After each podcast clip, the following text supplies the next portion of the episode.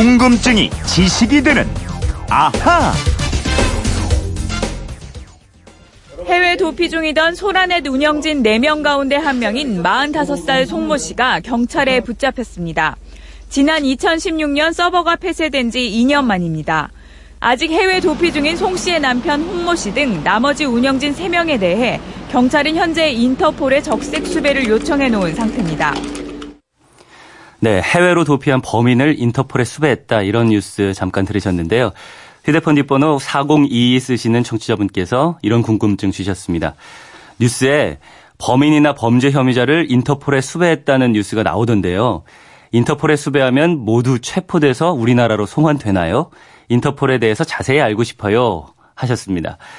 어제부터 새로운 궁금증 해결사로 활약하고 있는 MBC 뉴페이스 이영은 아나운서와 이 궁금증 해결해 보겠습니다. 안녕하세요. 네, 안녕하세요. 네. 오늘 이 인터폴 뉴스 들으니까 생각난 건데 이영은 아나운서는 경찰서 같은 거 한 번도 안 가봤을 것 같아요. 어, 국제 면허증 한번. 아, 면허증, 네.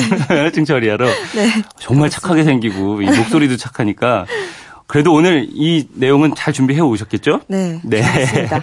제가 잘 여쭤보겠습니다. 네. 인터폴, 이게 영어 줄임말일 것 같아요. 네, 전체 이름은 International Criminal Police Organization인데요. 네. 이게 너무 기니까 인터내셔널의 인터와 폴리스의 폴을 따서 인터폴로 부르고 있습니다. 음. 우리말로는 국제 형사 경찰 기구입니다. 아, 국제 경사, 형사 경찰. 네. 이렇게 하니까 뭐 범죄 저지르고 외국으로 도주한 범인을 체포하기 위해서 뭐 만들어진 기구 이렇게 생각하면 될까요? 네, 맞습니다. 범죄가 갈수록 교묘해지고 범인이 자꾸 해외로 도망을 가잖아요. 네. 그러니까 각국의 경찰이 촘촘한 그물을 짜 놓는다면 범죄 예방도 되고 범인도 쉽게 잡을 수 있지 않겠느냐 해서 만든 기구입니다. 네. 각 회원국에 있는 인터폴 사무소는 범죄 정보 교환과 수사에 협력하게 돼 있습니다. 음, 그러면 회원 나라 경찰들이 뭐 서로 상부상조하자, 뭐 협력하자 이런 기구 같아요. 근데 처음에는 그러면 어떻게 만들어졌을까 이게 굉장히 궁금합니다. 네, 어, 영국 런던 경시청에 에드워드 헨리라는 총감이 있었는데요. 네. 이분이 1901년에 이런 호소를 합니다. 중요 사건 전과자의 지문을 각국이 비치하자. 왜냐하면 범인이 범죄를 저지르고 다른 나라로 도망을 가버리면 수사관 입장에서는 지붕 쳐다보는 꼴이 되잖아요. 맞아요. 예. 네.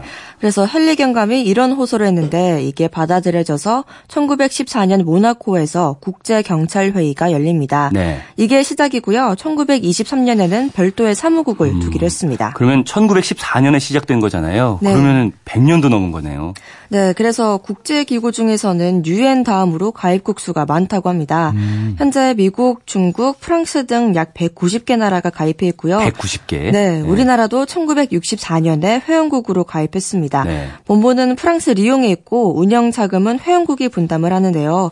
인터폴은 국제 범죄자나 국경을 넘어서 도망친 범죄자 범죄자 등에 대해서 조사나 정보, 자료의 교환, 수사 협력 등을 주된 임무로 합니다. 음. 다만 정치나 군사, 종교, 인종 문제 등에 관여하는 것은 엄격하게 금지하고 있습니다. 음, 금지하는 부분도 있고요. 네. 근데 저는 뉴스 들어 보면 어떤 범죄자에 대해서 뭐 적색 수배를 내렸다. 이런 얘기가 기억에 남는데 수배에도 적색 수배, 무슨 수배 이렇게 종류가 있나 봐요. 네, 모두 8가지가 있습니다. 음. 우선 우리나라에서는 수배라는 말을 쓰고 있지만 정확히 얘기하면 통보, 영어로는 notice입니다. 네. 적색 수배도 영어로는 red notice인데요. 수배라는 뜻의 영어 단어는 wanted입니다. 음, notice를 그쵸. 맨 처음에 누군가가 수배라고 번역을 하면서 지금까지 적색 수배로 불리고 있는 겁니다. 아, 어쩌면은 그 통보인데 수배로 잘못 번역해서 계속 잘못된 번역어를 쓰고 있는 거네요.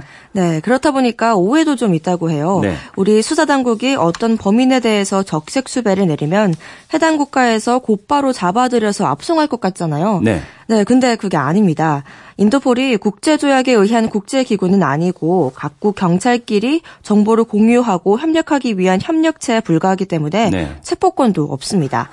따라서 범죄자의 신원이 확인되면 인터폴은 체포권이 있는 각 기관에 바로 신병을 인도하게 됩니다. 음, 그러면 공유하고 협력은 하는데 체포 권한은 없다. 이러면은 이런 생각도 들어요. 어, 이거 익스나마나한 기구 아닌가?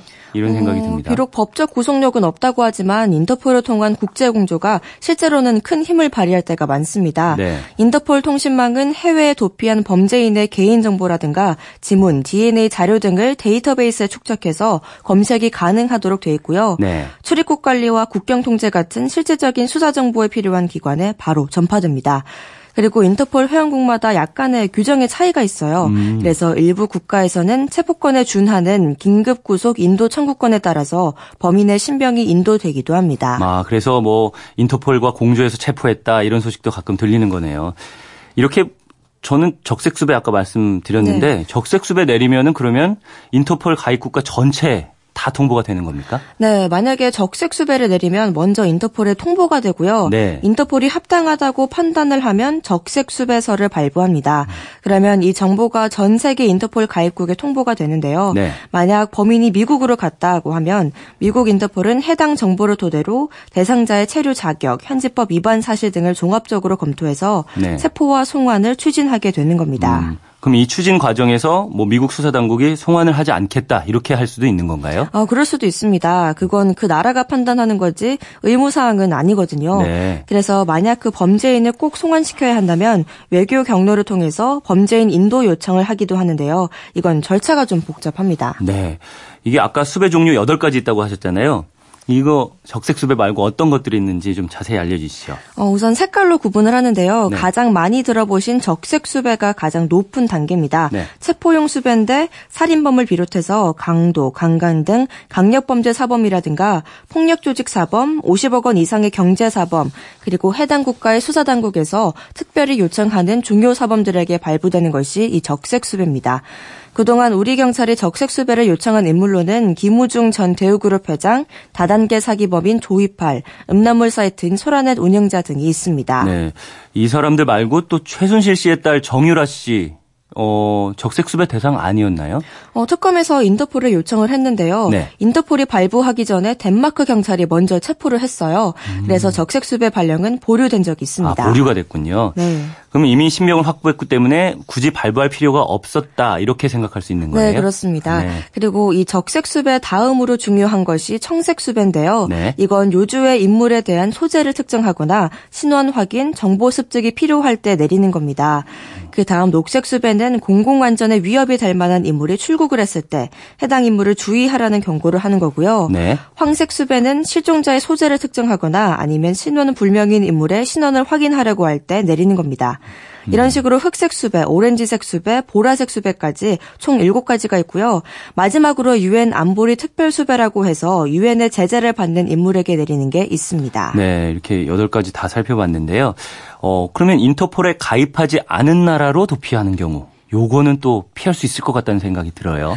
네, 외교 채널을 통해서 송환 절차를 밟아야 합니다. 외교 공문을 보내고 당사국에서 검토를 하고 등등 시간이 좀 오래 걸리고요. 네. 상대 국가에서 아예 조회를 거부하는 경우도 있다고 합니다. 근데 인터폴에 190개 나라가 가입돼 있으니까 이 나라들 빼고는 도망이 어렵다고 봐야 하지 않을까요? 음, 그럴 수 있겠네요. 네. 오늘 인터폴, 이거 사실은 많이 뉴스에서 들으면서 좀, 어, 인터폴이 뭐, 국제적으로 형사, 이런 개념만 있었는데 오늘 자세히 안 것 같습니다. 예, 4022 쓰시는 청취자분도 궁금증이 좀 풀리셨을 것 같습니다. 준비한 선물 보내드리겠고요. 이영은 아나운서 이분들처럼 궁금한 게 있는 분들 어떻게 하면 되는지 알려주시죠. 그건 이렇습니다. 인터넷 게시판이나 MBC 미니 아니면 휴대폰 문자 샵 8001번으로 보내주시면 됩니다. 네. 문자 보내실 때는 미니는 공짜지만 휴대폰은 짧은 건 50원, 긴 건 100원의 이용료가 있습니다. 네. 이번에는 이영은 아나운서로 삼행시가 왔습니다. 이영은 아나운서 직접 운 띄워주시죠. 네.